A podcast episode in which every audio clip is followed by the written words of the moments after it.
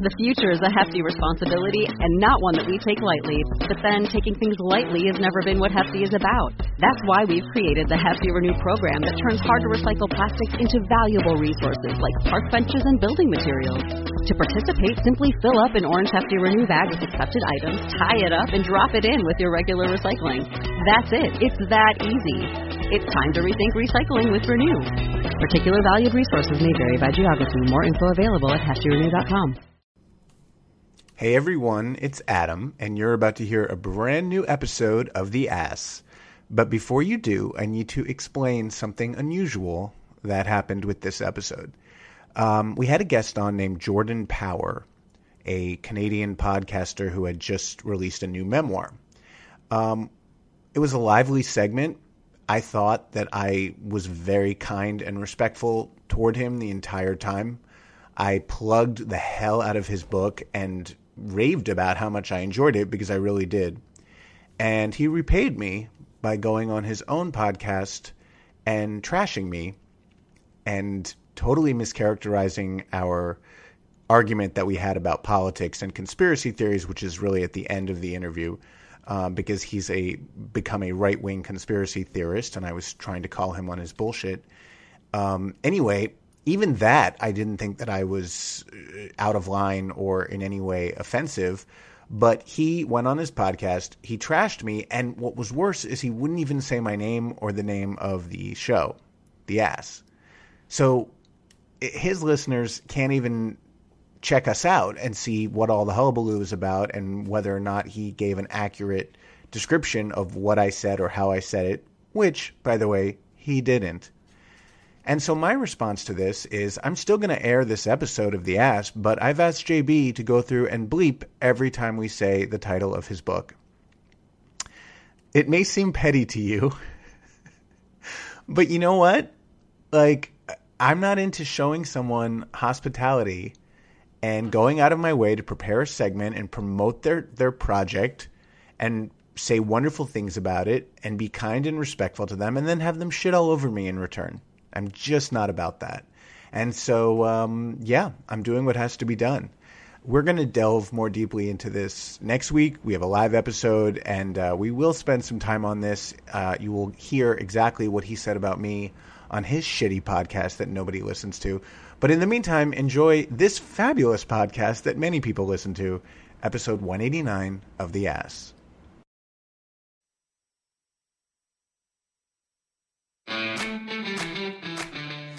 Official Adam Sank Show merchandise at adamsank.com. T-shirts, tank tops, mugs, masks, just about everything you can think of emblazoned with the Adam Sank Show logo. Go to adamsank.com to order your merch today. Thank you.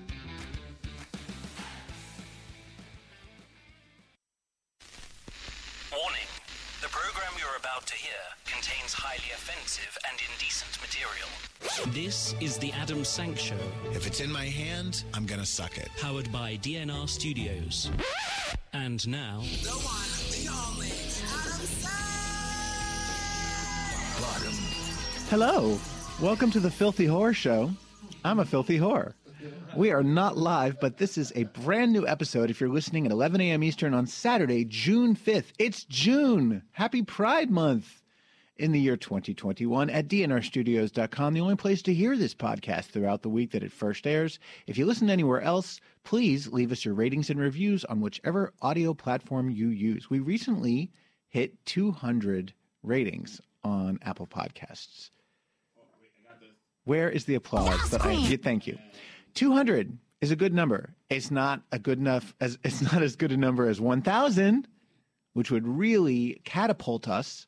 And since we have over a thousand people listening to any given episode, if they all just gave a rating, imagine what it could do for this podcast. So, just a word to the wise. You can also email me. I actually got a random dick pic the other day. This is funny. I got a dick pic through my uh, website, the email address is adam at adamsank.com. And it was from this guy, and he goes, uh, I found you on Twitter, and that brought me to your website, and here's my dick pic. Because my website says send dick pics here, uh-huh. and if you click on it, it just goes to my email. Oh my God. He didn't even know about the podcast. he wasn't a listener. Amazing. Was it a nice dick? Yeah, it was kind of a strange dick pic because he had a one of those um, tape measures next to it, but it wasn't. It didn't really start at zero, so it was hard to figure out exactly how long it was. It was nice. I said, I thanked him. I said, please listen to the podcast. Uh, like the Facebook page, download the comedy albums, get your official ass merchandise, t-shirts, tank tops, even a leash for your sub. The link to all that merch is adamsank.com. And remember that you can call the ass hotline anytime you want, even when we're not on the air. The number's 804 Talk Ass. Leave a funny voicemail and we'll play it. Our guest today is Jordan Power, host of the unmentionable podcast. I'm stressing over this interview. Are you really? Yes. Jordan is a very interesting, controversial person. Huh. I think this might be uh, a similar interview to the one we had with Aaron Berg. Really? Yes. Um, and I don't want to tell you too much more because I really want to save time for the interview itself. But uh, just know that anything can happen during this segment with Jordan Power. Um, anyway, the voice that you just heard is my lovable and porcine co host, Ryan Frostig. Welcome, Ryan. Hello, Adam. Hello, JB. Ryan, this is your last show for It quite a while. is. Tell I'm the listeners what's more what? important. Taking a summer sabbatical. Oh God, what's more important? I'm sorry, we're allowed to do those? Everything. not not you. Not you, JB. We need you. Um, no. Well, first of all, you know, Adam wants availability years in advance. So I'm a planner. So, um, and and because of the pandemic, we weren't really able to make plans until we knew we were vaccinated, and then everything started coming together, and it was just like, my friend is getting married. We have to go see my boyfriend's family. My other friend just had a baby. She's turning thirty. Going to L.A. Uh, yeah, a lot of stuff on the schedule. The summer is booked and blessed. I will, unfortunately, but the thing is, all of these things fall on recording days. So every weekend that we're not recording, I'm here. I'm available. We're just the way that Fat lot of good that's doing us. Yeah, no. Listen, these are all good reasons to be traveling. These are all happy events, Yes. happy occasions. Although- I salute you. And I'm you. also jealous of you because my summer calendar is wide open. Well- I haven't been invited to anything. it, it'll just hang tight. But I will say, I am a little bummed because I am going to be out of town for Pride weekend. I'm going to be in oh, Vermont with Oh, no. a bunch of well, I'll tell you girls. what, Rye. Pride weekend isn't going to be so special. There's no, the, the, it, it's mostly virtual shit again. Yeah, but it's all the underground. Next weekend, What's July 2nd through Oh, 4th, yeah. that's going to be like the unofficial Pride party weekend. Right. I've got tickets to some massive parties that weekend. I will say I am I am thrilled, and I forgot to mention this last week. Drag Race uh, All Stars is premiering on June 24th, which is a Thursday, Mm. not on a Friday, which means I will be in town to watch Drag Race. Well, you could have also watched it out of town. No, I couldn't because I'm going to be with straight girls, and like they're not going to want to watch it anyway. So I will be missing both of you very much. Um, We'll miss you too. We have some fabulous guest Yes. co-hosts coming up. Uh, I can tell you that Joey DeGrandis and Joanne Yes. Filan will both be filling in. At some point, Chris Harder will be filling in. we love it. The Who- fa- fam. We haven't had any of them on in a long time, so Yeah. we'll miss you. But fuck you. Uh, hey, I was gonna say that. Like, we miss you, but fuck you guys. There you go. You can't just take your vacation, especially if I can't get no vacation. We gotta talk about this. What you mean? JB, listen. Listen. listen. Now that Cam knows how to do the show, you're welcome Bet. to take off. Bet. So, because the streets are Bet. calling my name, and Bet. I'm going to the streets. That's what the kids are saying these days. Oh bet. yeah, is that the new? Bet. Uh, yeah. good to know. It's not first new. This is bet's been old. No, well- since I was in high school. No, okay. Since we were in high school. I've never first heard bet before. The Gen Zers are all When about I it. say you love me, you say you better, you better, you better, you bet. And then we have Adam. Jen- Always with the current references. I'm singing a Who song from the early 80s. Yeah. Okay. Uh, here's a question for both of you, and then I will answer. Have Has either of you had a sexual or romantic relationship with a guy who started out as your roommate? I would have to have a roommate first. Never had one. Never had a roommate. Never had a roommate? And I don't have one now. Girl. Girl. I can't live with I think that's like probably for the best. naked. Yeah. Yeah. Um, so Adam, you know this, but I mean, this isn't really. I had a roommate that crawled into bed with me. The straight guy with the amazing ass. Yeah, one drunken night, um, and we basically just cuddled. He woke up the next day, smiled, got out of bed, and then that was it. It never happened again. There was no romantic relationship in this, but that's the, as close as I've gotten to to this. experience. So when I lived in Atlanta in the early '90s, uh, and and there was a time in my life, especially in my 20s, where I had no boundaries. You know, I I fucked my friends, I fucked other people's boyfriends. I, I just didn't. Nothing was off the table for me. You know. Sure. And I had this roommate, and uh, his name was Mark. they're always named Mark. He was this Southern queen who I was not attracted to, and we were literally just friends. You know, we worked we worked at Macy's together. That's how we met, and then we became roommates. And he was a, he was a hoot. He was fun. And then one night, late at night, he just showed up in my room and said, "I want to suck your dick." Oof. And you know me, Yeah. I can't turn that down. I, There's really no one I wouldn't let blow me. Uh, maybe you know a woman, but so I was like, okay. And he did a great job.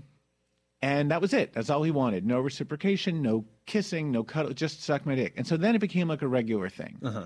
And it didn't really get awkward or problematic until I announced that I was moving out and moving back to New York. And then he got really nasty. And after I moved out, he promised me that he was going to change all the bills over to his name, and he didn't. So all these bills would come to that apartment to me unopened for months, and then my credit got fucked up, and I was like furious at him. Hmm. And I was like, "What the fuck were you thinking?" And I think that was like his little petty revenge on me because I think maybe he wa- he actually had feelings Yeah. for me, and he was pissed that I moved out. Anywho, But you should have said something though. Like, well, he was a terrible person. Mark, if you're listening, I have no idea what happened to him. I can't find him online anywhere. I hope that he's still Mark, with us. If you're listening, you're terrible. I want my phone bill paid. and even For though you were a great dick sucker, you're a terrible person. anyway, the reason I asked this is because we're doing a queer tea story now from 2016. I was like, wait, what, are- what are we talking? Here's a story from five years ago, my ladies and gentlemen. I don't know how I felt. I, I found this, uh, but it's the. Oh wait, is that the wrong? Yes, here we go. The ten signs that your roommate may actually be your boyfriend. Hmm. So this is if you're a man and you have a roommate. Here are 10 signs that he may actually be your boyfriend. Number one, you Netflix and chill many nights during the week, progressively sitting closer to each other each time. Mm-hmm. Number two, most of your texts have smiley faces at the end, even the ones that say, don't forget tonight is trash night.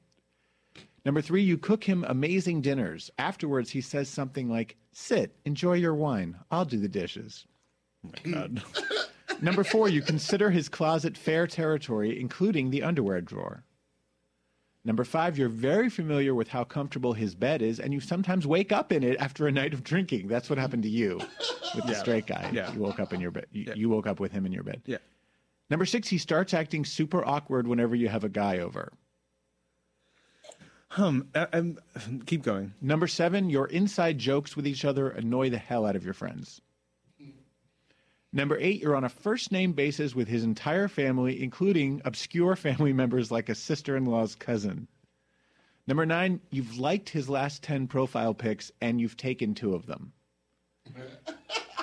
and number 10, you buy premium toilet paper because he has sensitive skin and you know he likes it. And then there's a bonus uh, sign, which is he whispered, I love you into your ear while he was inside of you. Oh my god. That's a good sign that your roommate is your boyfriend. What I was gonna say is that a lot of some of these reminded me of my other former roommate, Derek. Hey, Derek. He's not listening, but we we were very much a couple in terms of like when we were home. It was very like we have our shows, we have our like our language, we had our fights that felt very Yes. you know, relationship like. Um, but some of the things that you just said from the list are.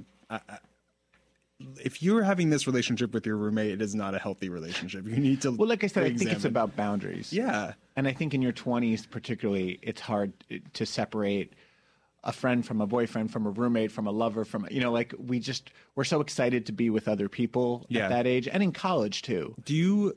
I know it's been a while since you've had a roommate, but do you prefer to have a roommate that you're friends with or a roommate that you're not friends with? Like someone that is a stranger or someone that you're really close with? God, I had so many terrible roommate situations.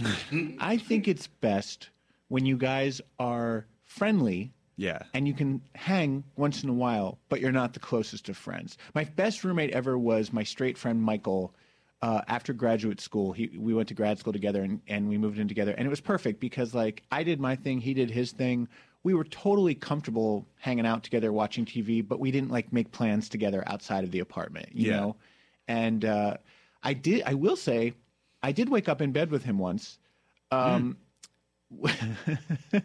we both had a New Year's Eve from hell, both Mm-hmm. of us, for very different reasons. And we both came back very early in the morning on New Year's Day, fucked up. I was high and he was drunk. And we literally just kind of looked at each other. We could see that the other person was really upset. We got into my bed and we just held each other and cried. We never really talked about it. That's so sweet. It was sweet. He was a, he he is a good guy. Hi, Michael Broadhurst, if you're listening. Um, okay, so now let's get on to. on. Bef- Before we Sorry, get- JB. be- Before we move on to the next story, there's a story that we didn't do from last week. I'm real excited about. It was the first one, uh, the one that shows up to your apartment. And it was the- Oh, yeah. I yes, yes, really yes. Okay. get into that. So this happened. Oh my god. This, happened a couple weeks ago. Classic Adam. I uh, was working from home as I do now every day, and my door buzzer went off. Now, I live in an apartment building. There's like 26 units in the building. If UPS or FedEx or Amazon or the postman shows up, it doesn't matter what which apartment he has a package for, they buzz me. I don't know why, but I'm the worst person to buzz because I have a dog who loses her fucking shit every time the buzzer goes off and barks for 20 minutes. So it's infuriating to me, but I've just kind of learned to live with it. So I get a buzz and ladies going crazy as usual and I and then, you know, I I look into the little buzzer device and I see an unfamiliar face with a mask on, which is always what I see, and I'm like, "Hello?" and I hear so I'm like, okay, I guess it's a delivery person. I buzz them in. And I'm thinking that's the end of it. They're just going to leave the package in the foyer and go. Two minutes later, knock at the door. Now, lady's like apoplectic, like she's fucking having a heart attack. I'm like, ugh, why are they knocking? I open the door, and there's this very beautiful black man standing there, and he starts to walk into my apartment. And I go, oh, I'm sorry, what can I help you? He goes, Yeah, you invited me over. And I go, No, I didn't. And he goes, This is 4C, right? And I said, Yeah. And he goes, Yeah, you told me to come over. And I said, Was this on Grindr? He goes, Yeah. I go, I haven't been on Grindr today. He's like, Oh man, that's the address the guy gave me. I go, Let me see. So he shows me the chat on his Grindr, and it's someone who lives in the next building. so he had the right apartment number, but the wrong, building, number. So he's like, "Oh man, I'm sorry," and he starts to walk away, and I go, "Wait a second. Wait a second. I go, "Wait." On, you looking fine? I was too? like, "You're kind of hot. Would you like to come in?" He goes, "Okay." I'm already. He goes, "I got to tell this other guy that I'm not coming." I go, "Okay." So he comes in, and we start to fool around, and uh, his dick comes out, and it's like a nice size, and I start sucking it, and it starts to get bigger. And then it gets bigger, and then it gets, and every time I think it's reached its peak, it's like keep going. Oh continues to grow. God. But meanwhile, he's on his phone, like furiously texting with this other guy. And at a certain point, he just kind of stops me and he's like, I really got to go. He's really upset with me. I got to go. Oh And I was my like, god. Okay. I was like, Can I get your number? He's like, Okay. So he gives me his number. I text him right away, like, Hey, it's me. We just met. I sucked your dick. And uh, I don't hear from him. And then, like, late that night, I was just lying in bed thinking about him. And I go, So I said, Was the other guy more or less fun than me? And he wrote back, He was fun. Okay. And that was all. Okay. Well, I mean, the fact that that even happened is just That's an only in New York story. it really Yeah, is. it really is. And I have thought that I, I have that has never happened to me on on either end, but I have been very close, or or or or like leaving my phone in someone's apartment and then thinking like, oh god, what what apartment was it? Like I have to go back and get it. Like stuff like that happen has happened to me, but not not what you described. It's not. That's amazing. When you think about it, it's not that surprising that it would happen in my neighborhood, which is almost entirely gay men. Horror's Kitchen. Uh, Horse Kitchen is right, but um, Trevor, if you're listening, Trevor. Trevor. I think he was Caribbean. He had an accent of some kind, and I Hmm. couldn't quite place it, but he was very beautiful. beautiful face, beautiful body. Well, now he knows where you Magical live. dick. He's just going to show up, the, you know, one of these days. I, I hope he gets another wrong number and winds up at my apartment. uh, meanwhile, great. Thank you so much. Thank, um, thank you for reminding me, JB, because I actually teased that story on Twitter and then I ended up not doing it last week. So I'm sure the listeners are furious with No me. problem. This is what I'm here for. Speaking of furious, one of Kevin Spacey's accusers is furious that the actor has landed his first acting job since the whole uh, Me Too movement and all of the uh, revelations about his alleged sexual misconduct. Um, Spacey has been cast in the role of a police inspector in an Italian film called Lo- L'uomo che disegno Dio, the man who drew God, for director Franco Nero. Spacey will appear in the film opposite uh, Vanessa Redgrave, although after this story broke, she came out in, with a statement that said, I am not acting with Kevin Spacey. So I'm not sure what's going to happen now. But as soon as it was announced, and, and this would have been his first project since 2018, Mark Ebenbach, one of Spacey's uh, accusers, came forward and tweeted. Actually, he shared his outrage with TMZ. He said, What the hell? He went on to call the casting absurd, particularly in light of the film's subject matter. Ca- Spacey's character in the movie is investigating a man wrongly accused of molesting children. Ebenbach added that he hopes the producers will rethink Spacey's casting and that he's still waiting for an apology for the actor. Ebenbach claims Kevin Spacey harassed him on the set of the movie Outbreak, soliciting him for sex. In total, 15 men have accused Kevin Spacey of misconduct. I didn't know it was nearly that many, ranging from groping to attempted rape. Several accusers were underage at the time of their uh, interactions with him, among them Anthony Rapp of Rent and Star Trek Discovery, who launched a lawsuit against Spacey and was really the first person to come forward.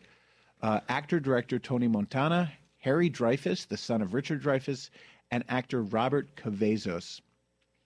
You know, I had a feeling this might happen. Mm-hmm. The Me Too movement was such a whirlwind, and there were so many men accused of so many heinous things, and people, the American public has such a short attention span that it's like after a while you just kind of forget or Yeah. you don't care anymore. You've moved on to to other outrages. Right. When I think about the fact that like Dustin Hoffman, Dustin Hoffman had some of the most heinous allegations made against him. A woman that he did a play with on Broadway mm-hmm. in the 80s claims that one night when she was when she walked off the stage into the wings, he reached up under her dress and like fingered her. My God. And and that wasn't the only allegation. And Dustin Hoffman never stopped working. It was like, okay, moving on. A lot of these guys just kind of skated past their accusing their accusations, and it looks now like Spacey. I mean, it's an Italian movie. It's a small movie. It's not a, Right. but you make you do one project, then you can do another project, and then it's like it never happened. Yeah, I mean, it happened to Mel Gibson. You know, he's Totally. he's back to doing films, directing, being nominated for Oscars and Golden Globes. Mel Gibson was recorded telling his wife, "I hope you get raped by a pack of n-words," and is still has a still has a viable Hollywood career. How is that possible? Because he's white. Okay, but a lot of other white people who have done things that were not even that serious have been canceled. Why doesn't Mel Gibson get canceled? She's white she has money and she has friends in high places. I don't I, get it. And he was a wife abuser. It doesn't, And- like- and he's anti-Semitic. He denies the Holocaust. Again, it's like all the wrong people get punished. I'm sorry, all the wrong people don't get punished. And all the wait, I fucked that up. I know what you're saying. Thank you, please. Thank you, thank you. Well, it'll be interesting to see if he does end up in the movie and and um, I hope he does it because like that casting is so bad. It was like as soon as you said the the the prophet, like he's investigating a child molester, a supposed child molester. I'm like, bruh. seems a little tone deaf. The other thing about Spacey is he never apologized. He never took any responsibility. He basically No, was he like, gave some crap "I'm shit. gay." Yeah. He used it as his coming out platform. Speaking of which, uh, Colton Underwood is back in the news this week. Oh lord. He invited fans to ask him questions on Instagram. That was a mistake. It certainly was. Because one Instagrammer asked the 29 year old former bachelor, How many guys have you done things with?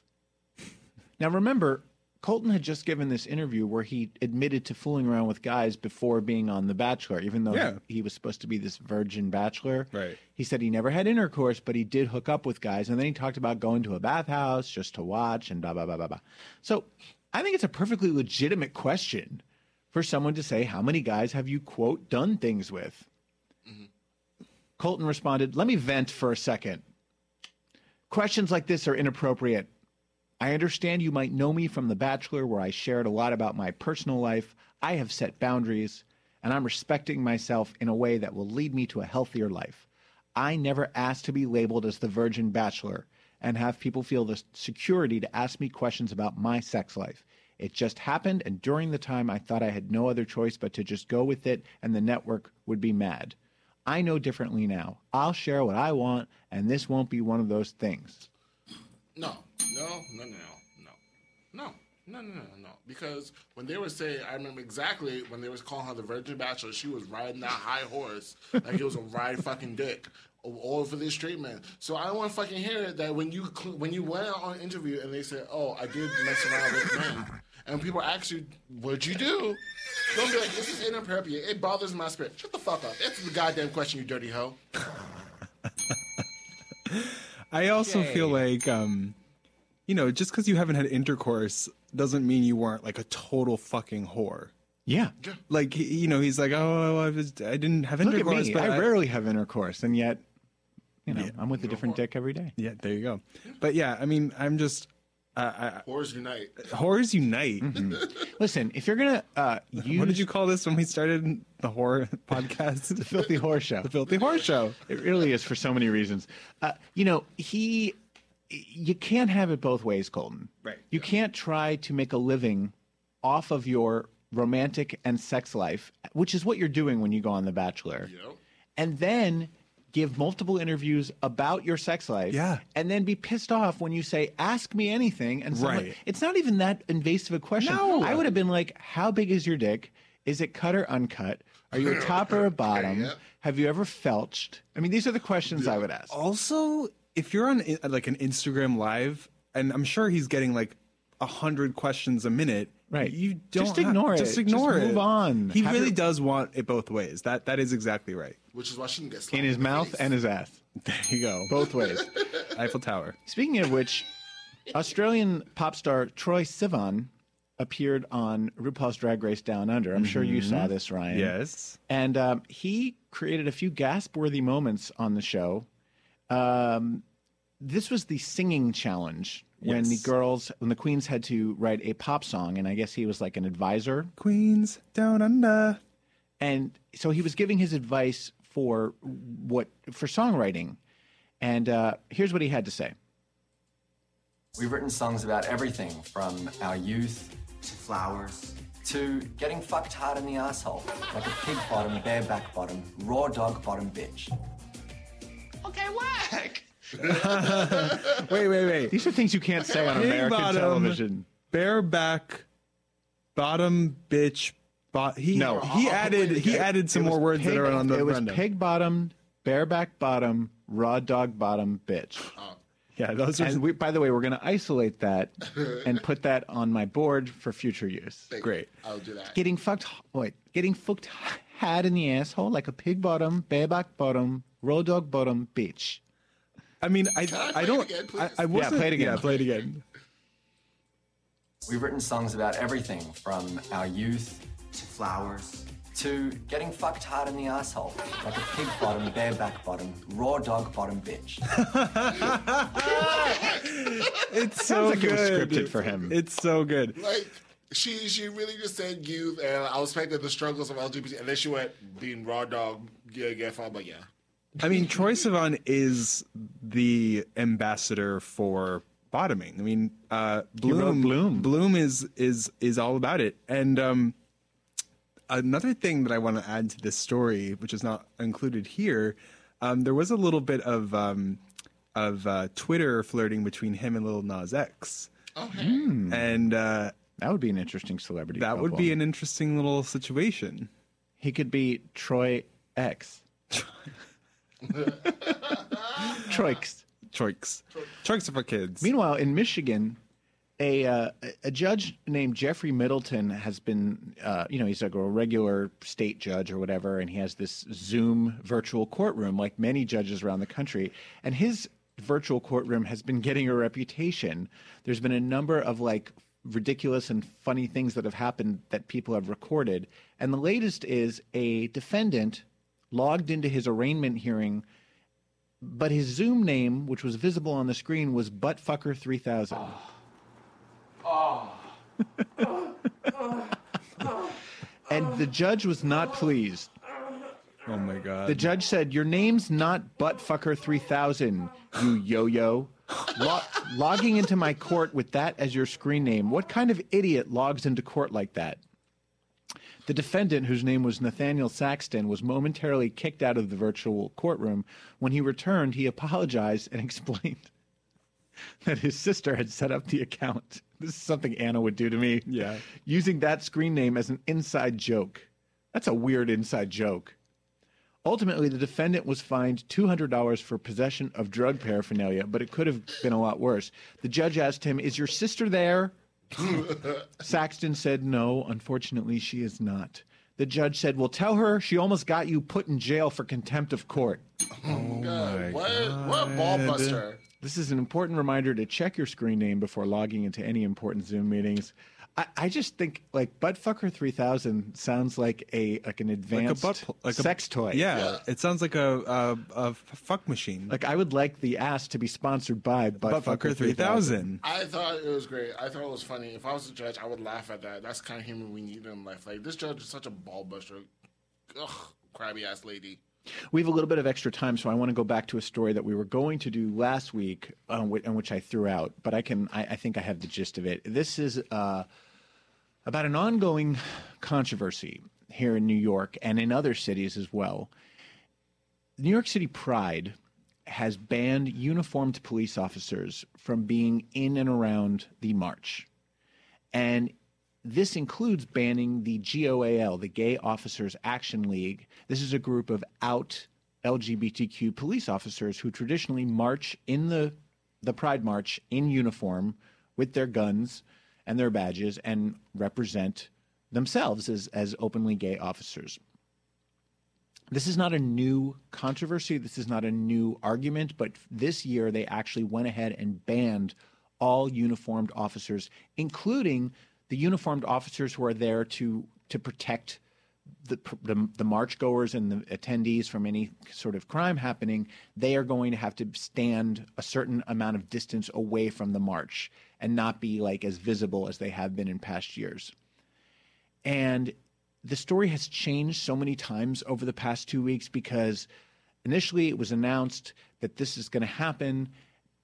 And then GOAL was like, well, this is bullshit. Like, we are out gay people. We have a right to march in our in in our own uh, parade or in our own march. And then Pride was like, okay, you can march, but you have to take your uniforms off. You can hold a sign that says "GOAL Gay Officers Action League," but you can't be in uniforms. And then Goal was like, no, that's not okay. We want to be in uniforms. That's part of our pride. I don't actually know the current status of this. Apparently, the ban is going to go through 2025 too. It's not just for this year. This is obviously because of Black Lives Matter and because many, if not most, queer people of color do not want to see uniformed police officers in their march. They feel like Stone the Stonewall riot was an action against police violence and police oppression and discrimination, mostly by queer people of color. Mm-hmm.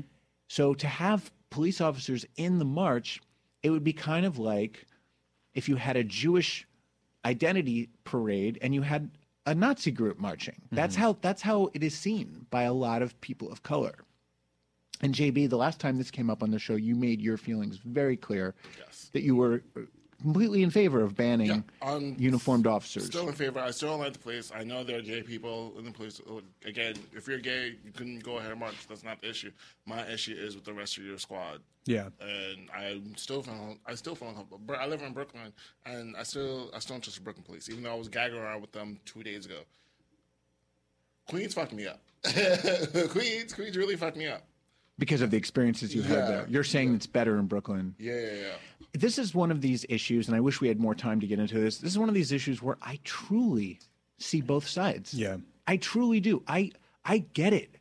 I get that being a person of color, seeing a police officer in uniform is a terrorizing thing. Right. Bec- eh, for good reason. It gives For- me heart palpitations all the time. Exactly. And you shouldn't have to deal with that. You shouldn't have to experience that at something that's supposed to be a celebration of your freedom and your uniqueness and your queerness.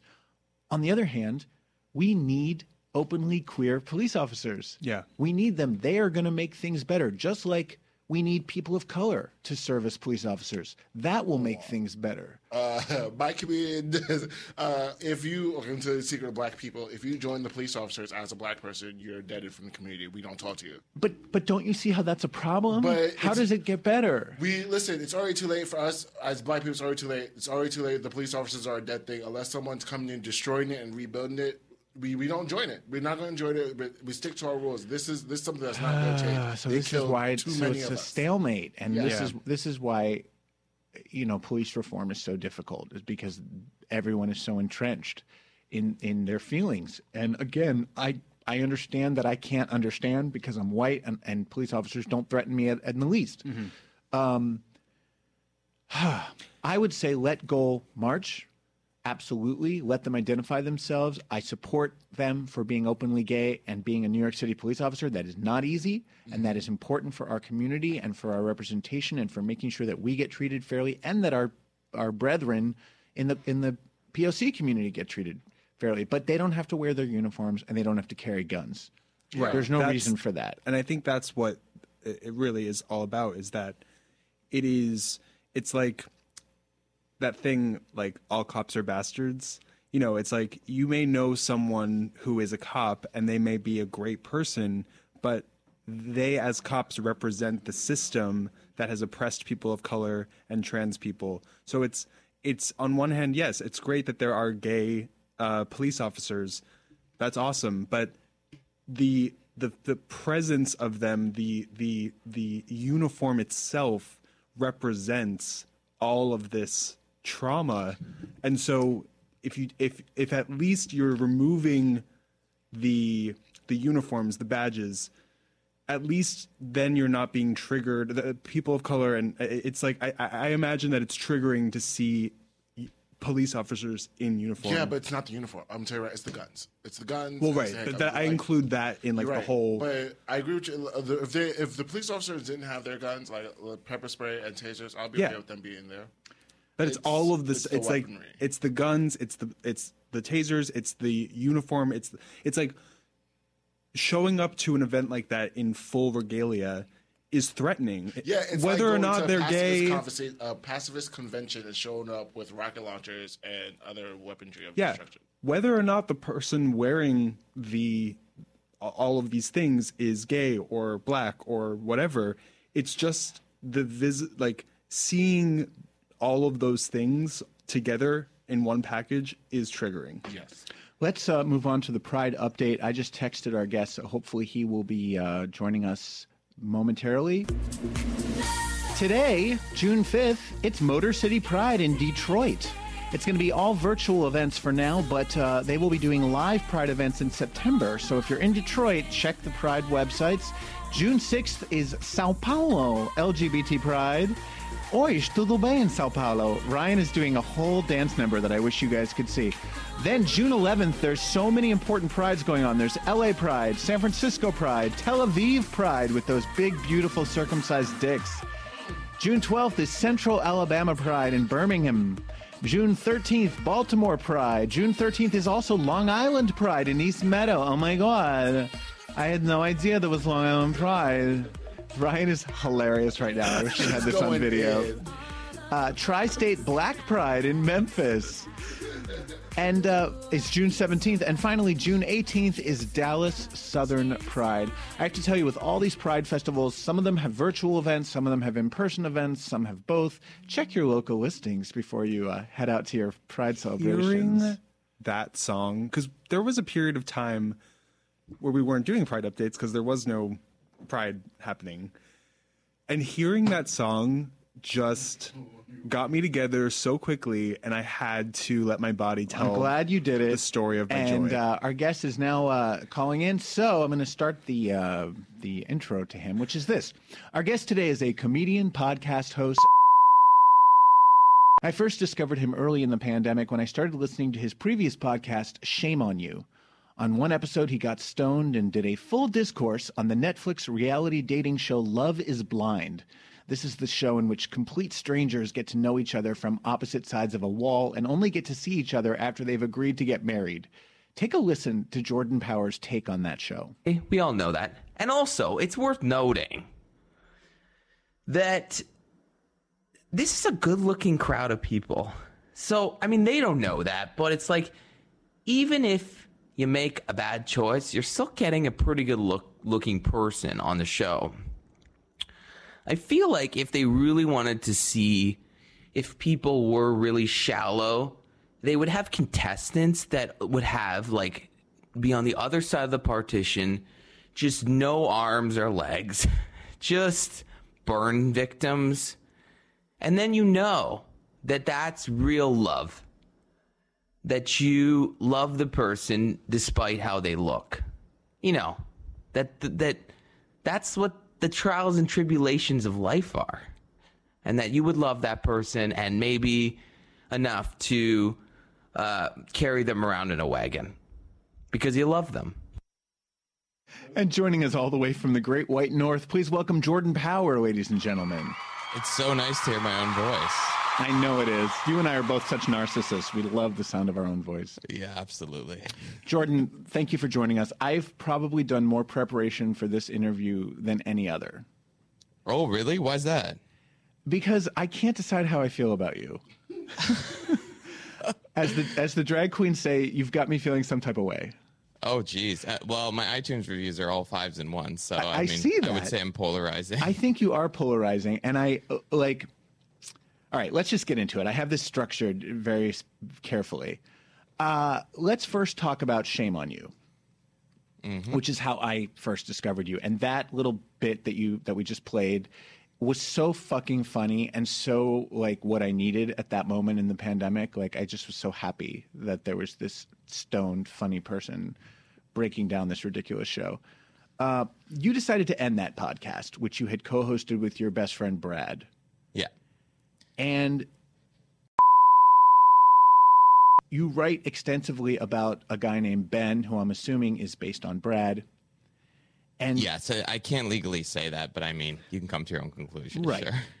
And toward the end of a very funny story about your adventures with him in Colombia, you write the following When Ben gives too much to men in his life, sometimes there's nothing left for the rest of us.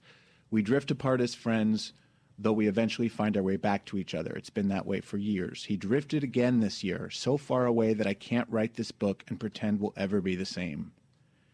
Processing the loss of the person I used to speak to every day has left me traumatized on what feels like an irreparable level. That's like pretty heavy stuff. Is it? I mean, I think it's just honest. I mean, I think I owe people an explanation for um, why things ended, but I wanted to do it in sort of a respectful way, but an honest way.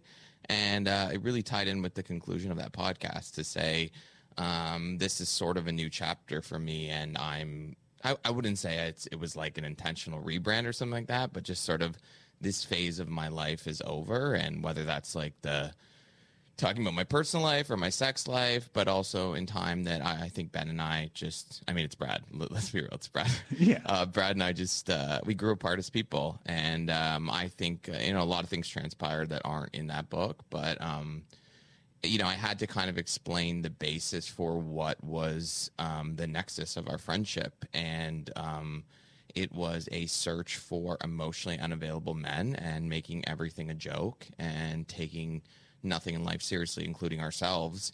And I think something like that has a shelf life. Um, and so I just wanted to kind of move beyond it. It made me sad because I have had similar experiences. Like I've had friendships in my life that were more intense than any romantic relationship could be, you know. And you think you're going to be with that person forever and then it's just gone. And it's uh, you know, it's devastating. So I actually feel I, fe- I really feel for you. I guess my question is why couldn't you continue the podcast with a different co-host?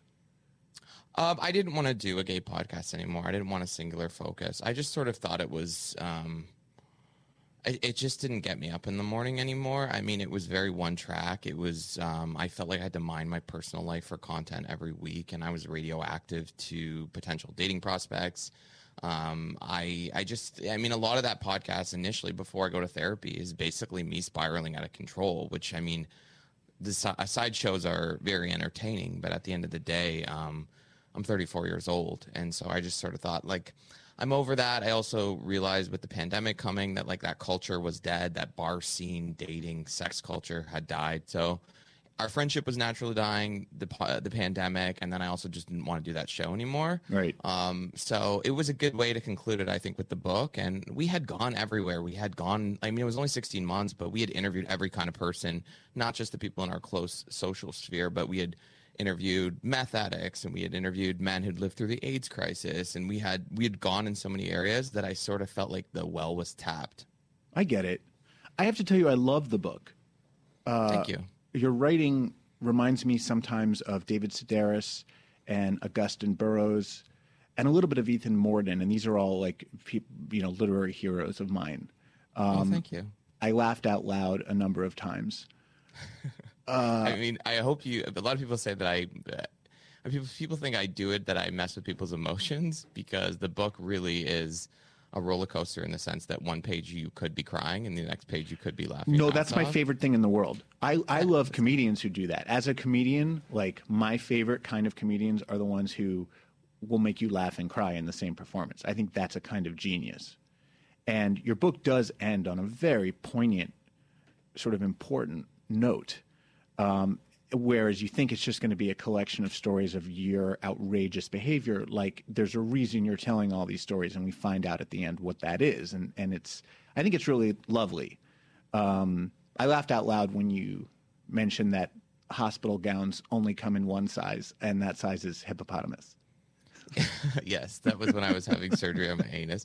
Yeah, you know what? It's I have to really give a lot of credit to my editor Emily because um, initially I just wanted to write sort of just debauchery of my twenties, disparate essays um, that just made people laugh. And through talking with her, I really found the through line of the book, and the theme really is love.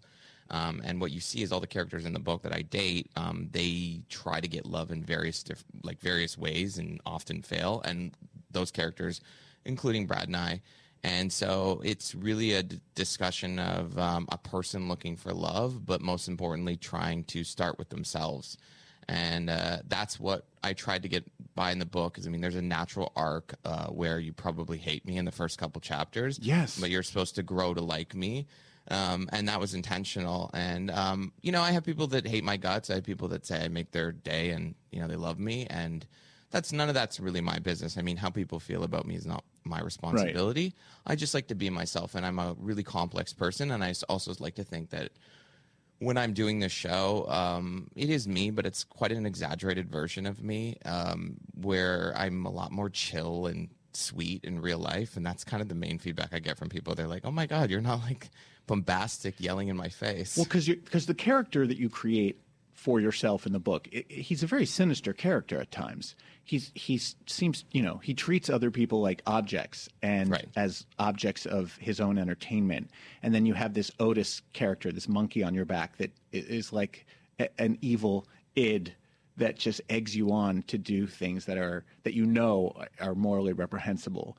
And there's a kind of bravery in that uh, that I really admire that you're willing to write about some really terrible things that you've done and some really bad choices that you've made. Uh, I'm the same way with with this podcast. I'm you know I'm an open book and I, I have no shame about all the terrible choices I've made. And I'm a lot older than you, so you know I don't even have the excuse of like oh I was in my 20s. I make bad choices now and I'm 50.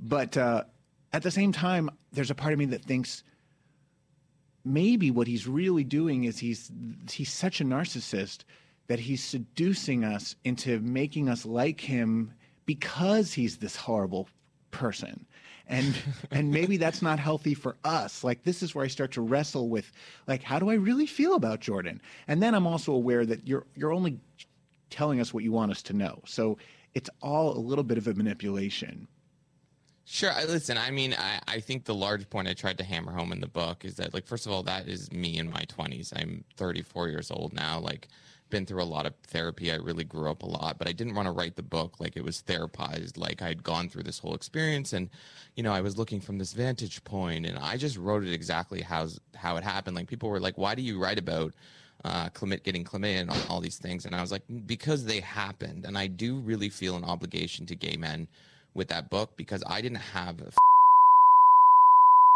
I didn't have a Chelsea Handler style book that I could read about drugs and sex.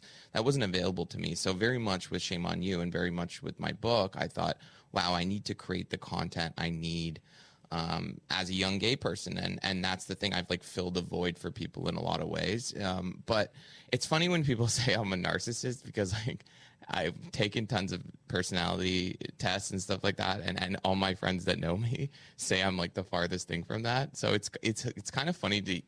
I guess everyone processes me through their own prism, meaning I heard people with shame on you saying I'm the worst thing for the gay community. And then I also conversely heard people say I'm the best thing for the gay community right now.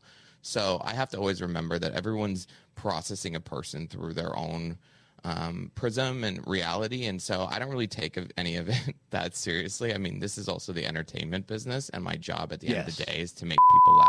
Very much so, because you you detail your battle with ulcerative colitis, uh, and so I have two questions about that. One is how is your asshole right now, and also is the Canadian healthcare system as terrible as you make it out to be?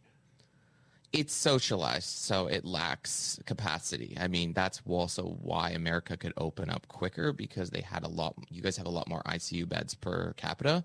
Um, it's a very flat system, meaning that um, everybody's treated the same, and um, there isn't a lot of incentives for people to take care of themselves. Is how I would say it. Um, but yeah, I mean, it's just the whole system is overloaded as it is. So I have family members that work in the system. I mean, my parents were doctors, my sister's a nurse, so I just kind of have, always had a front row seat to the system. And what I said in the book is it's I always kind of play defense with my health because it's like you don't even want to end up in that system, so you just want to take the steps to avoid Yeah, you- even making it to you the talk about waiting on a bench while Uh-huh. you're bleeding from your asshole. You're sit, you're you're told to sit on a bench in the hospital and wait, and while you're waiting, they pull up a dead body on a gurney next to you and leave it there. Yeah, exactly. I mean, with, that- just with the face showing. horror movie. Well, uh, you know what was even worse is the whole time that I was experiencing that I was high on edibles because I had tried Yes. to wean myself off.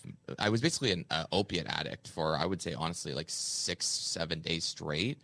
I was just completely addicted, and I couldn't. I had to start getting off them. Well, because so you had an in, you had an infected asshole. Yes, that they, they had sent you home from the hospital like with an incomplete uh, surgery or wound or whatever, and you're just suffering in your house and you're high the whole time. Yeah, I mean, yeah. And then, but luckily, I had my mom who is a physician, so we were texting. And then when I was really high, I did send her a picture of my asshole because it was just sort of like, I need you to tell me if this is infected or not. Yeah, and she's a doctor. So so how's your how is the anus now? Um, it's fine. I mean, it's just I have a chronic illness. I'll just battle it for my whole life. I've really realized that um, I have to deal with it with diet, and I I do I do a lot of research on my own. I'm very like I, I I reject victimhood. I hate any of that. So I always try to like just get in front of it. And what I've realized is like if you have a low sulfite diet. Um, I wouldn't say it cures it, but I would say it definitely helpful. can treat it. Um, so Are you still able decline. to bottom? Sorry? Are you still able to bottom?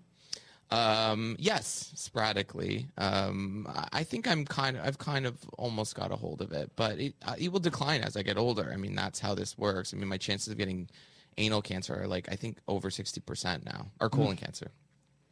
Well, I wish you the best with that.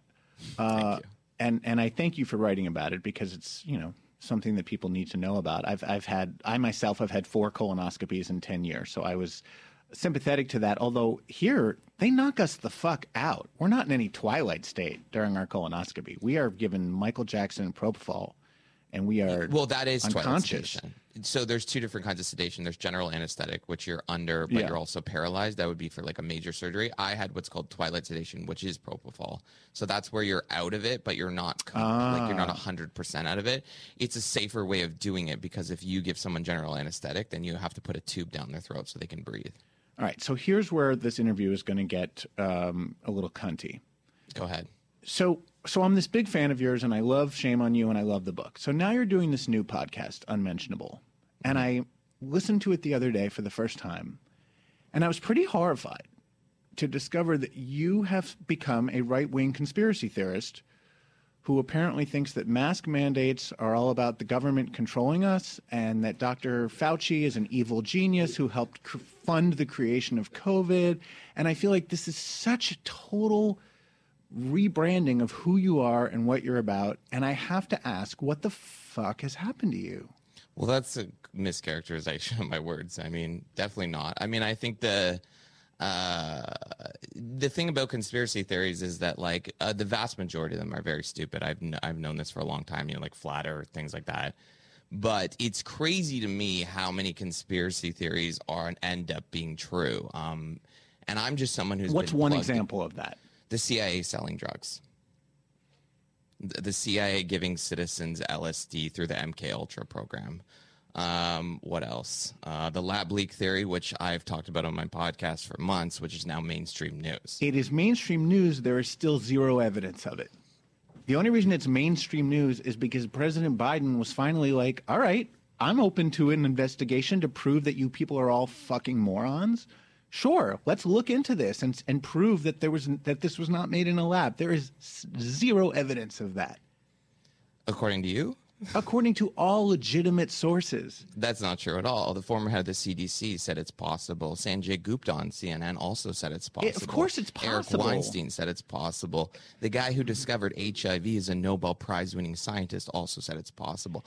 I know you won't want to unravel your worldview when it comes to this stuff, but I think you have to understand there's a really seedy underbelly to society that most people aren't exposed to. I get that. I just also believe that the simplest explanation for things is usually the correct one.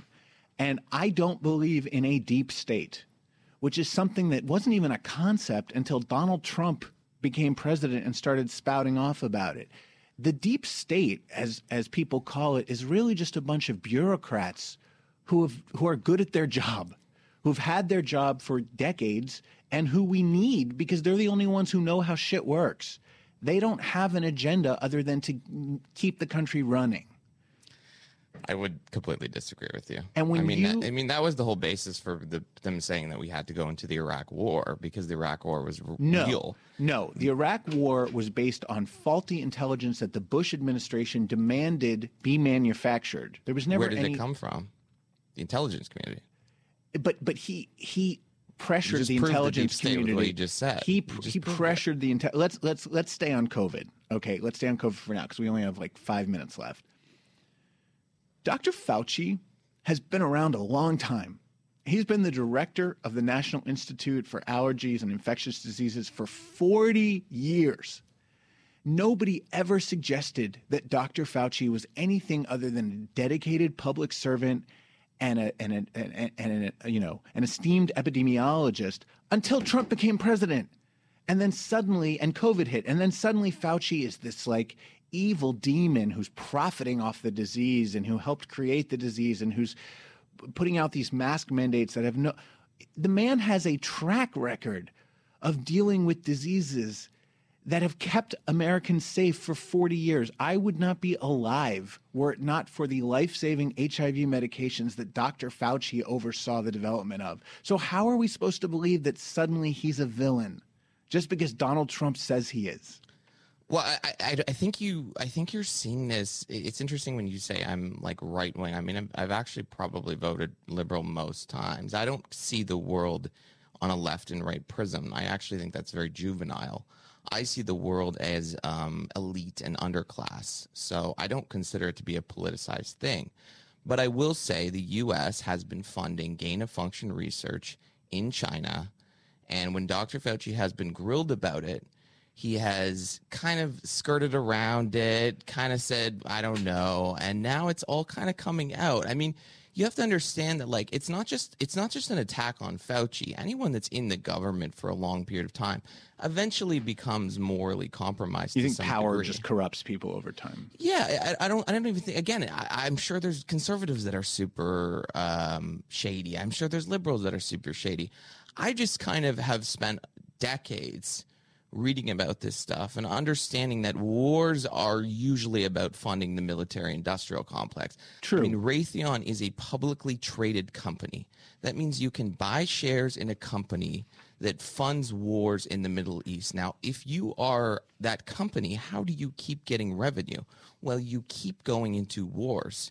And those wars are backed by Biden, Obama, Trump, George Bush. So I, to say it's like left and right, I would say it's definitely just um, the people that pull the strings in this world are not the people like the Fauci's or even the Joe Bidens or the Trumps. It's the people funding those people. I And agree so I think you. when you dig further, you, you'll understand. But I do, so but I do look at people's records, and I do look at what have they accomplished in the past, and have they generally been right more often than they've been wrong. And when you look at Dr. Fauci, there's no question which side of that line he falls on. And when you look at Donald Trump and the other people But who are are demonizing, like I'm a Trump fan? Be- I mean, be- this is kind of the that's the in thing. your argument. That's You're the thing. to I know you're not, Jordan. You're trying the- to put me in some right wing box. I'm just a, I, I just uh, question authority, and I'm anti-establishment. But I I'm hear you talking state, about how anti-war. I hear you talking about how masks don't do, don't work, and that they're I just never a form of government control. A- no, no, no. I said if you really want full protection, you need a fitted N95 mask. That's the position of Dr. Fauci.